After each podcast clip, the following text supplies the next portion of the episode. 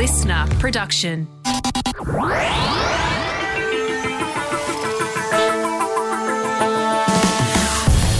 Hello, and welcome to another episode of Huh Science Explained, a weekly podcast brought to you by LiSTNR and Cosmos.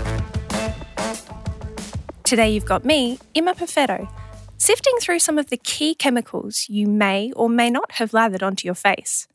When I first started getting into skincare a few years ago, having a basic understanding of chemistry and biology was super helpful in getting my head around all the different chemicals in the products I was buying. But I can imagine the headache of having to navigate the long ingredients lists without that knowledge. So, I'm going to explain a few of the most common active ingredients found in skincare and how they work. Active ingredients are compounds that we know from scientific research exert a biological influence on the skin.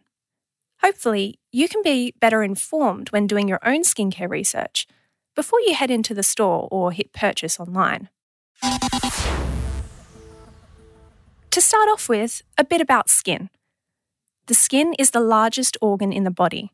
It functions as a barrier to water and pathogens and protects our important squishy bits from damage from ultraviolet light and chemicals. The skin is made up of three layers the epidermis, dermis, and hypodermis. The deepest layer, the hypodermis, mainly stores fat and contains connective tissues to attach to muscle and bones. The dermis is the middle layer of the skin and makes up about 90% of the skin's thickness.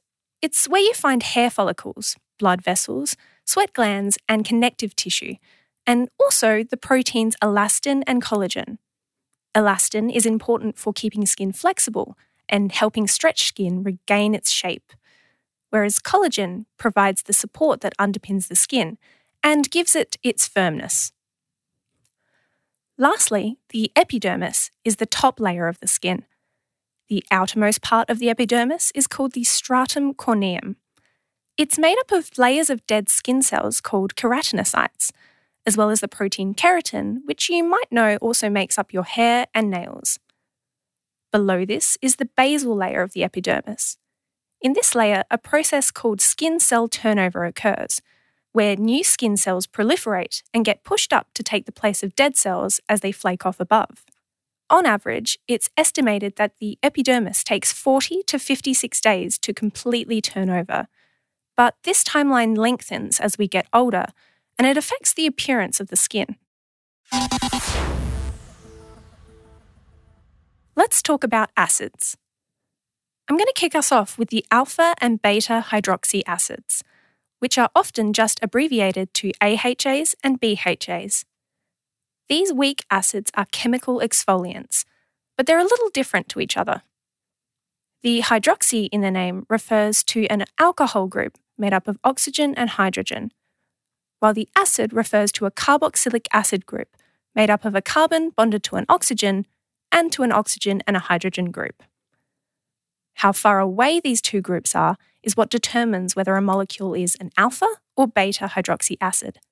If they're one carbon apart on the molecule, then they're alpha to each other, and if they're two carbons apart, then they're beta.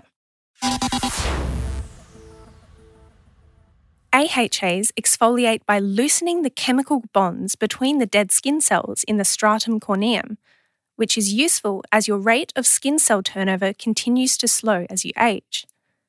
This cell removal helps because if the skin gets too thick, it can look dull and uneven.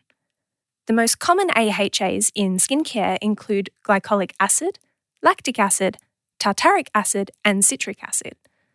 Their effectiveness depends on pH, concentration, and the duration of exposure, though generally concentrations under 10 to 15% are considered suitable for applying at home. AHAs all dissolve in water, which means they can't penetrate as well into oily regions of your face. BHAs, like salicylic acid, on the other hand, are oil soluble, which makes them great for getting into and clearing out pores clogged with oily cells and sebum, as well as for general exfoliating. The side effects of these acids can include irritation, burning sensations, and they also make the skin more sensitive to UV light. So be sure to wear sunscreen if you're planning on using them. What about the vitamins? Is vitamin C good for your skin? There are quite a few important vitamins used in skincare. These compounds are essential for normal cell functions, but we either don't make enough of them ourselves or can't make them at all. Probably one of the most well known and studied is vitamin C. It's the most abundant antioxidant found in human skin, and its most biologically active and well studied form is L ascorbic acid. Different environmental factors like solar radiation, pollution, and smoking can accelerate damage to the skin through the formation of what are called reactive oxygen species or free radicals, these harmful molecules can cause damage to the proteins and DNA within cells. But antioxidants like vitamin C neutralize these free radicals by giving up some of their own electrons. Vitamin C is also essential for promoting the synthesis of collagen in the skin. Collagen formation is carried out mostly by cells in the dermis called fibroblasts, and vitamin C has been found to increase the expression of the genes that produce it. Vitamin C also decreases collagen degradation by blocking enzymes that break down collagen in your skin. The only problem with L ascorbic acid is that it's pretty unstable, breaking down into the inactive dehydroascorbic acid when oxidized. This means that it becomes less effective over time in your product. The process is quicker in water, and when exposed to oxygen and light, and a good indication is when a product changes colour from light yellow to orange and then brown. So keep an eye out for that. How about one of my favourites, vitamin B3? Vitamin B3, commonly known as nicotinamide or niacinamide, is another vitamin commonly found in skincare products.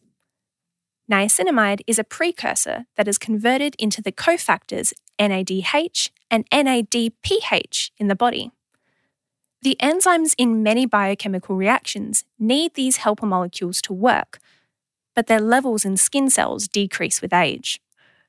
There's evidence that niacinamide can increase concentrations of NADH in dermal fibroblasts, and because NADH and NADPH are involved in so many reactions in the skin, niacinamide has the potential to impact a wide variety of metabolic pathways and the skin functions that rely on them. Just as an example, it can stimulate new collagen synthesis and can increase the synthesis of ceramides in the epidermis. Ceramides are lipid molecules that play an important role in the integrity of the stratum corneum's barrier function, by helping to hold skin cells firmly together. Finishing off with the big one, let's talk vitamin A. You might be more familiar with the names of different forms of vitamin A, like retinol and tretinoin, but the derivatives of vitamin A can be generally referred to as retinoids. More than 2,000 derivatives of vitamin A have been synthesized since 1955, and retinoids have been used for treating acne since the 1970s. Retinoids are really well known influences on a variety of different cellular processes. Vitamin A was the first vitamin approved by the US Food and Drug Administration as an anti wrinkle agent. For retinoids to work, they must first be converted into the biologically active form, retinoic acid, by enzymes in the skin, then, retinoic acid binds to retinoid nuclear receptors in the nucleus of skin cells, which either suppresses or induces the expression of targeted genes. So, what does that all mean? Well, retinoic acid inhibits the family of enzymes responsible for the breakdown of collagen that I mentioned earlier.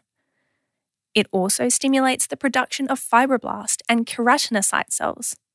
Stimulated fibroblasts produce more collagen, which pumps up the dermis.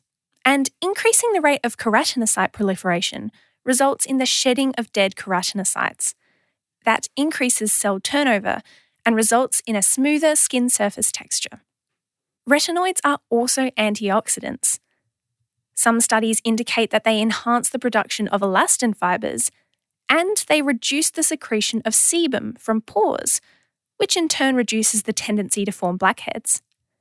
It's also important to know that they can be irritating to the skin, so starting off at the lowest concentrations is best.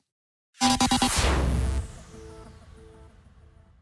hope this primer on some of the most commonly used active ingredients in skincare has helped you get a better idea of what those strange words on the packaging actually mean.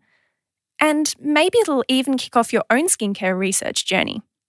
Thanks for listening to me talk about a few of my favourite active ingredients in skincare. We'll be back soon with even more weird and wacky answers to life's questions.